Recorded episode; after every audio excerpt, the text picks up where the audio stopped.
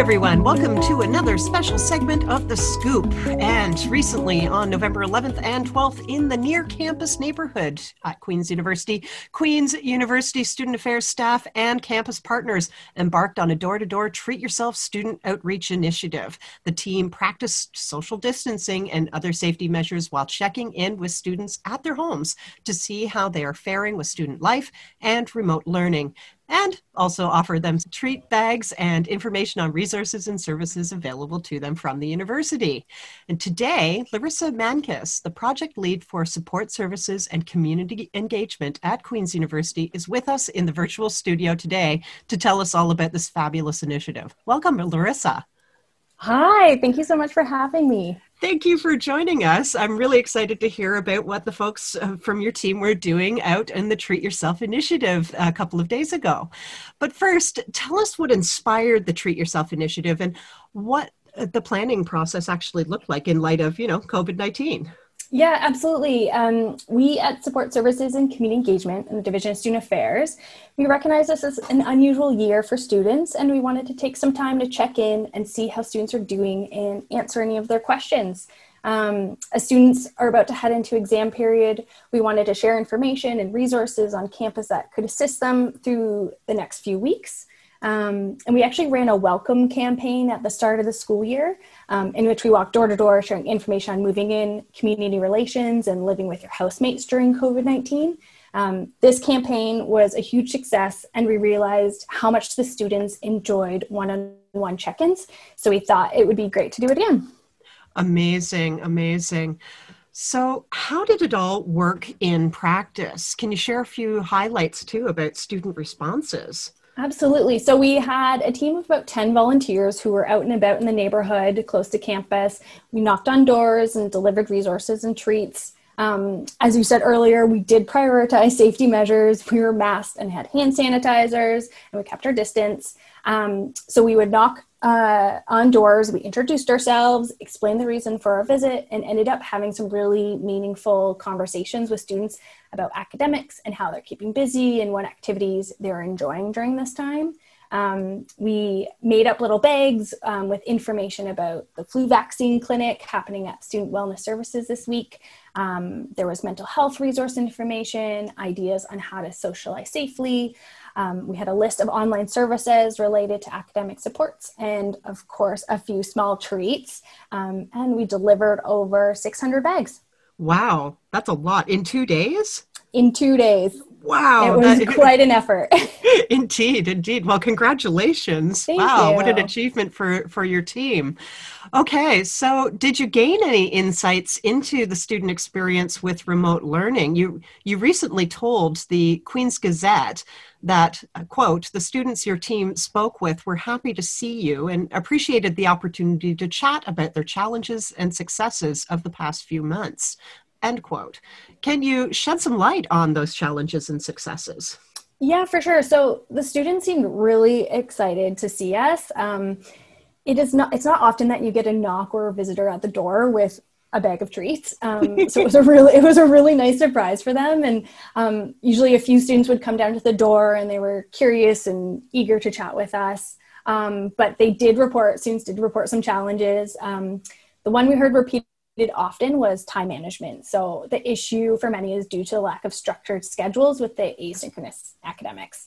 Um, they also mention the volume and the type of work. So being in front of screens for many hours, it just makes them feel like more work and it's and it's tiring for them. So um, in response, it was great because then we could really share on the spot what could help them. So um, we suggest that students check out all the ways that the student academic success services can help. So um, they SASS has one-on-one learning and writing strategy appointments. They have workshops, online resources.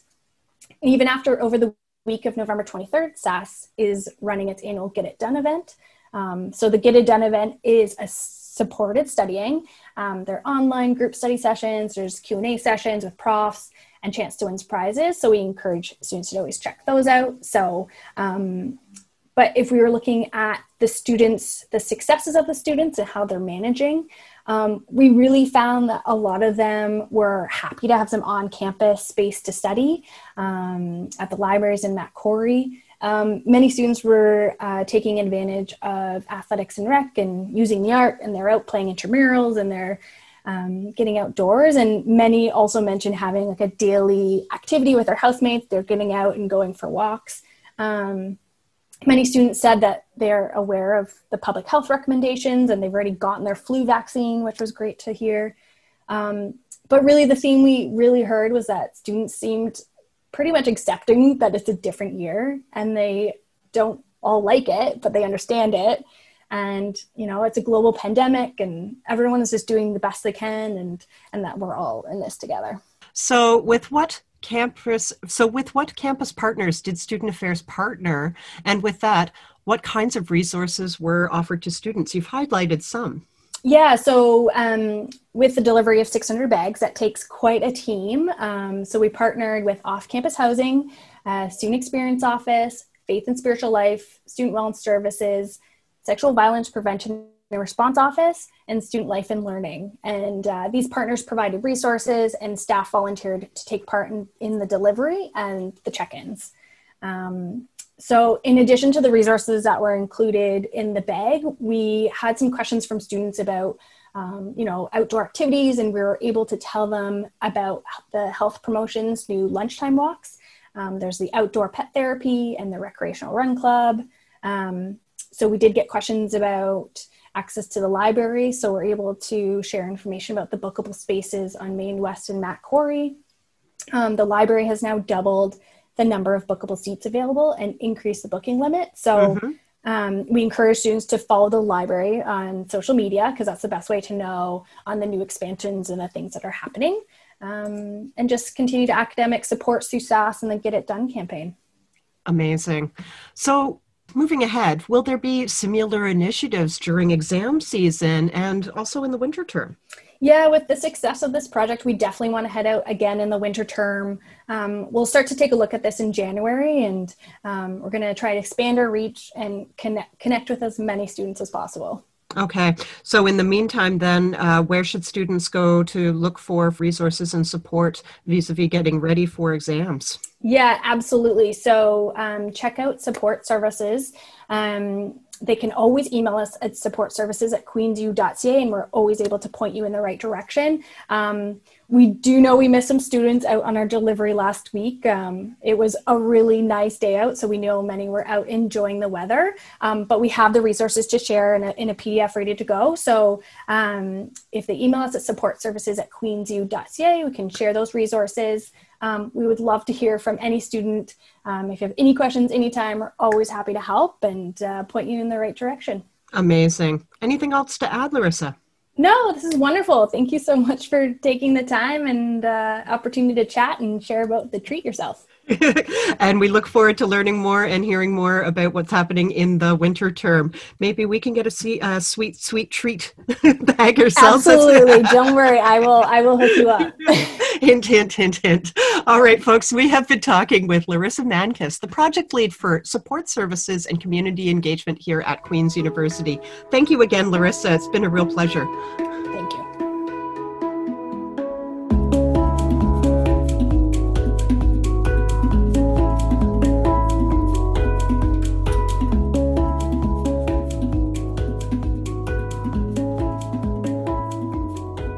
Welcome back. You are now listening to The Scoop. I am Dinah Jansen. The Tea Room at Queen's University has shut its doors as of November 13th and will remain closed until the end of the academic year. The Tea Room, operated by ENGSOC, otherwise known as the Engineering Society, reopened its doors on September 28th after a lengthy closure beginning in March 2020 due to COVID 19. When it reopened, the tea room resumed operations throughout the fall on a takeout service basis only. Engineering Society President Spencer Lee told the Queen's Journal that the tea room operations have unfortunately become untenable because of the continuation of remote delivery of classes at Queen's Remote delivery will continue at the university through the remainder of the academic year, while winter temperatures and weather conditions provide additional challenges to the tenability of takeout service delivery. The journal further reported that all staff, except for the head manager, have been terminated, and according to Lee, processes exceeded all regulations and obligations set out in the Employment Standards Act. Lee also told the journal that the tea room will reopen as soon as it's possible. And in other news, on November 18th, the university's library system here at Queen's has expanded COVID safe study spaces from 150 seats bookable to a maximum of 32 hours per month to 244 seats between Stauffer Library, Mac-Corry Hall, and the Education Library for up to 60 hours per month. Students are reminded that they must clean all booked areas before and after each use and that face coverings are required and physical distancing measures are in place at all three buildings. Spaces are monitored by Queen's student constables at all times. Students are required to show their student card, their booking confirmation, as well as their COVID 19 self assessment accessible through the Queen's secure application. Students may book study space at any of the three locations by visiting library.queensu.ca.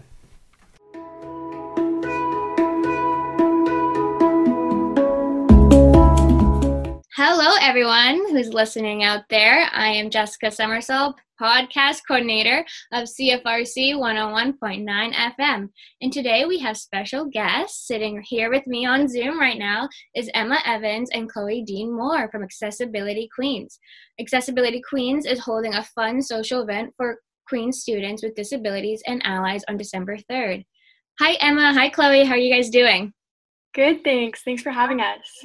Amazing. Um, to start off, um, Emma, Chloe, can you tell us a little bit about yourselves? For sure. So my name's Chloe. I'm in my fourth year of biology, and I am this year's co-chair of Accessibility Queens. Um, yeah, go ahead, Emma. My name's Emma, and I'm in my second year of an English major history minor, and I'm a committee member for Accessibility Queens this year. Amazing how did accessibility queens come about for you or just in general if you know like the history of the club? Yeah so accessibility queens is part of the ams we fall into this and um, that's kind of like the history of the club. I got involved this year um, just trying to improve accessibility rights and education advocacy on campus. And um, emma do you want to talk about your involvement Sure. So I started uh, this year after hearing about the club on social media and realizing from my own lived experience that it's something near and dear to my heart. Um, and I think that the club and just being a committee member has been a really awesome experience in terms of, you know, learning for accessibility on campus. Amazing. That's amazing to hear. Um, how does Queens itself accommodate for accessibility? So I can speak for Accessibility Queens. Um, we work um, with students primarily um, to imp- to direct them in the right places they need to go, to provide resources for them. A big thing for us is um, education advocacy for students. I'm trying to kind of build a community um, where students with disabilities and allies can come together. And we um, as for Queen's side, I know Queen's uh, Student Accessibility Services uh, does a lot of more of the technical aspects of doing accommodations and working with students in that regard academically. Um, but our focus, uh, we help clubs design accessible events. We help students get involved with different accessibility groups. So there's kind of two different avenues for accessibility. That's amazing. That's amazing. So you guys work hand in hand with the university. yeah, we uh, do different collaborations with the university and with different student groups. It's amazing. Um, so my next question is Does Queens need to do a better job at accommodating or even educating the community on accessibility needs awareness? Yeah, absolutely. I think that um, we all have work we can do to better educate ourselves and to um, improve accessibility on campus, it, either physically and you can just walk around campus and notice that so many of the buildings and so many so much of the landscape is, physically inaccessible. Yeah, and there are other um, different like, academic needs that can be um, improved or accommodated for. And I think that um, as an organization on campus, it's really important that we improve accessibility, not just so people can physically get somewhere, but that everyone on campus has the same um, opportunities to, to succeed and to thrive. Um, yeah. Yeah, perfect. Um, so my next question is, so this event, Social for Students with Disabilities and Allies, can you tell us more about it? What can we expect? For sure. I think so the event was was originated from a need that we felt on the committee for students with disabilities and allies to connect and uh, to uh, start to know each other because many of us joined the club thinking that oh perhaps we're the only student with campus that can be isolating and if you're an ally sometimes as chloe mentioned issues of accessibility and awareness um, to, to disabilities aren't always forefront uh, on our campus. And so we decided to host this event in order to bring those groups of people together, people who are interested in building awareness and accessibility but also just so that it can be a social event. As I mentioned, you know, the experience of being a student with disability on campus can be isolating, particularly now that we're in this virtual environment where we're not seeing each other every day. And so I think it's important for us to have this platform uh, where we can come together and meet each other. There'll be resource um, resources shared from places like the PSC, the Peer Support Center, from, as Chloe mentioned, um, student accessibility services, and even some mental health resources. There'll also be a lot of games. So we're doing trivia, we're doing some creative games just to get people uh, connected with one another and with the resources that we have on campus. Yeah, so it's kind of like a, a community checkup, just checking on one another, making sure that everyone's surviving or even um, seeing how they're doing in these like really harsh times of being. Yeah, and our hope too is that once you have so the social is on december 3rd over zoom but our hope is that even after that people will have made connections and will continue to talk to one another we'll continue to use the resources that we showcase. So even if it's you know this is the event that's happening on zoom we know that the impact of that can reach far beyond the one night let's say. What are some of the resources that you're going to be, make known or sh- share in this event? I know you mentioned um, pc yeah, so the Peer Support Center, and in particular, uh, we have members of our club who are part of Peer Support Center Cared, which is uh, a part of the Peer Support Center that supports students who are BIPOC um, or who have different intersectional identities. So bringing that to the forefront because we know that like the disability experience is varied. and same for the experience of our allies. We're also talking about mental health resources that are available on campus because we have many in our committee and, and in the community more broadly who are really aware of that, especially of late, and how you know the COVID experience can make mental health uh, be really at top of mind. Mm-hmm. So we're sharing some resources uh, that you can access directly, or that you can you know come to our club and learn more about. And we're also talking about how to access student accessibility services because that can sometimes be daunting. We know that the resources there on campus, and we know that it's helpful for many Queen students, but sometimes that first co- point of contact or first reaching out to um, QSAS can be difficult or can be a bit overwhelming. So we just want to be a touch point for, for students. Kind of like a walkthrough to make sure that, you know, hey, this is what we have. This is how you can do this. If you uh, need help or as you mentioned, it's daunting. It, it's a lot sometimes. So it's really amazing to see that you guys are breaking it down for everyone to make sure that everyone understands and where you could find it. And it's not as scary as it seems. Yeah, of course. Yes. Um, so my question is why is it important to have this event now? I think what we are noticing, uh, so two things. Firstly, that, you know, with the experience of COVID, as we mentioned, being virtual can mean that you are home, maybe not even on campus, and in that sense, not feeling as connected to the Queens community. Or even if you are in Kingston or the area, you are largely at home, largely on your computer, sometimes not even over Zoom. So the experience of, of being alone can, can be really heightened in this time. And so I think it's important that we have a social event like this to bring people together. And I think also, you know, we're seeing on campus there's this really great momentum for activism and for awareness about all kinds of different issues and experiences. And we just want to make sure that for our students who have many different identities, including that of disability, that we give them the opportunity to come together and, and share in that momentum. Yeah, CA activism. Yeah. so, another question is what are some of the accommodations that are going to be applied in this event? Of course, yeah. So we have um, thanks to it being a virtual event, a lot of the physical barriers to accessibility are actually not as prevalent or even not even there. So, for example, if you're a student who has limited mobility or uses a mobility device, as Chloe mentioned, some of the buildings on campus aren't accessible. And so, the benefit of having a virtual event is that you're able to do it from a space that is accessible to you and you don't have that barrier. This is also really helpful for students who have chronic illnesses or mental illness that makes it so that it's sometimes difficult to go outside of their own environment.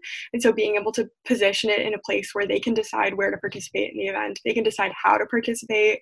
Um, because Zoom offers flexible features for participation. I think that's really important. And then, of course, uh, for students who are deaf or hard of hearing or who would benefit from captioning, we're looking into um, getting live captioning at the event as well, which is really important to us. That is amazing. You guys have thought of everything.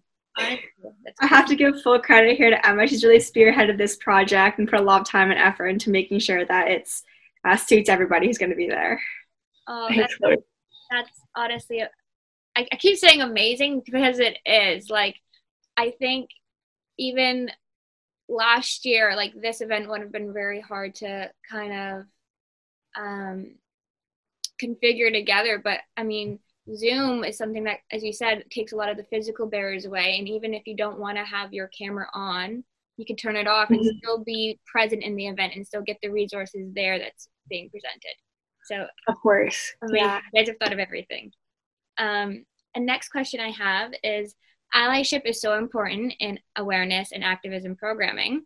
What are the allies in this amazing event going to be learning? I think that's a great question. So, first of all, just to clarify, um, for those of you who don't know, like allies is a term that we use to describe people who might not have lived experience or personal experience with disability, but who are interested in learning about how to be effective supports, uh, and so allies. Um, and when they come to this event, you know, we hope that they're going to learn about the resources because I think it's important that our whole community knows what's out there. Uh, and because even if you're not leveraging those resources at the moment, I think it's still good to know that they're there. Um, and then they're also going to be learning a lot about disability history and culture. In our club, that's something that's particularly important as many of us have lived experience and have gone out and found that information for ourselves. And so we want to now take this opportunity to share that with other people. There's so well, thank you so much, Emma and Chloe, for taking the time to talk with me today. Please don't forget to check out the Accessibility Queens Facebook page to get caught up with any of these upcoming events. But don't miss their event on December 3rd, Social for Students with Disabilities and Allies. Thanks again, Chloe and Emma. Thanks, Jessica. Uh, the disability experience. Great, yeah. I think um, in order to have awareness be spread, I think it's important to also rely on allies and make sure that allies are on the same page with the advocates as well. So I think that's absolutely. And I think one of the cool parts of this event is that you don't need to um, have a really strong education about um, disability awareness. If you decide that you want to be an ally, just showing up to the event is a great first step and hearing everybody else's experience. We don't expect anybody to know a lot and to be uh, leading conversations or anything. Showing up and being there is really important as well. Yeah, as you said, it's the first step. Um, and my last question is what are you guys expecting long long term to come from this event goals, hopes? I know we kind of touched on it a little bit, but what would you like to see for the longevity? I think we touched on a lot of those throughout this interview. Um, one of the things that Emma talked a lot about was making connections. We really want to put um, people in, in, connect, like, we're in touch with them. Um, the online setting can be challenging, not seeing people face to face, but it can also be beneficial, reducing bar- reducing barriers. So being able to um, put people in touch together and build that sense of community, even though we might not be seeing each other face to face, is really important. Like Emma said, so many people might feel alone um, because of COVID 19, might feel alone because they don't feel like other people share their lived experiences. And giving people um, a platform and opportunity to come together and to share those experiences is really important. Um, we also hope to, yeah, help people become allies and um, just spread education on campus. Amazing, amazing. Well, thank you so much, Emma and Chloe, for taking the time to talk with me today. Please don't forget to check out the Accessibility Queens Facebook page to get caught up with any of these upcoming events. But don't miss their event on December 3rd, Social for Students with Disabilities and Allies. Thanks again, Chloe and Emma. Thanks, Jessica. Here's your weekly traffic report for the week of November 20th to November 27th, brought to you by CFRC in the City of Kingston. As a part of the Love Kingston Marketplace project, some vehicle travel lanes and parking spaces downtown have been repurposed to create additional physical distancing space for pedestrians and for businesses. These are Clarence Street, where on street parking has been repurposed to accommodate a lane shift, and Market Street, where the road is closed to vehicles. On street parking is also unavailable. Road closures are in place this week on Colborne Street from Chatham to Division, closed to traffic until November 30th to accommodate construction staging. Nelson Street, Princess to Mac, closed 6:30 a.m. to 6:30 p.m. on November 25th to accommodate a crane hoist. Albert Street, Union to Queens Crescent, expect a lane closure until 5 p.m. on November 27th to accommodate the installation of new water, sanitary, and storm services for the new Queens residence. Glengarry, Portsmouth to Indian, expect short delays and a possible lane closure. Gore Road, McLean to Grenadier, expect lane closures 7 a.m. to 6 p.m. November 23rd to 26th to accommodate a sanitary sewer tie-in. Grenadier Drive at Win- Winfield Crescent, expect delays while construction takes place around the Kingston East Community Center site. Flag people will be on site to direct traffic. Highway 33 east of Collins Creek Bridge to west of Coronation Boulevard, expect delays due to construction to improve drainage. Construction barrels and flag people will direct traffic around the work zone. Highway 15 north of Sand Hill, expect to experience delays due to lane closures until November 1st, 2021 as crews replace a culvert. Please follow the direction of flaggers. Jackson Mills Road near the K&P Trail reduced to one lane for roadside safety improvements, but it remains open in both directions. John Counter Boulevard, Princess to Indian, expect delays until summer of 2021 while crews construct a new four lane road and rail overpass. Kings Court area, Victoria, Ruskin, Kings Court, Carlton, Hillcrest, and Fergus expect local traffic disruptions and minor detours. The lining of the sewers will extend into late fall. Portsmouth Avenue, Glengarry to Princess, and Glengarry Portsmouth to Indian expect short delays and a possible lane closure until November 20th. Princess Street, Collins Bay Road to Baxter, reduced to one lane in either direction, 8 a.m. to 6 p.m. daily until December 4th to accommodate the widening of Princess Street and construction of turn lanes onto Creekside Valley Drive. Please observe the direction of flaggers and note that traffic may be rerouted onto Westbrook and Woodbine roads during this time. Union Street, Collingwood to Albert, closed from 7 a.m. to 5 p.m. on November 23rd to November 26th to allow for excavation for a water service connection. Water main rehabilitation. Until mid November, expect local traffic disruptions and minor detours in Collins Bay and Bay Ridge areas uh, as a contractor completes neighborhood restoration on the behalf of Utilities Kingston. And that's it for your weekly traffic report. For traffic and other news updates, visit www.cfrc.ca/news. Have a great day, folks.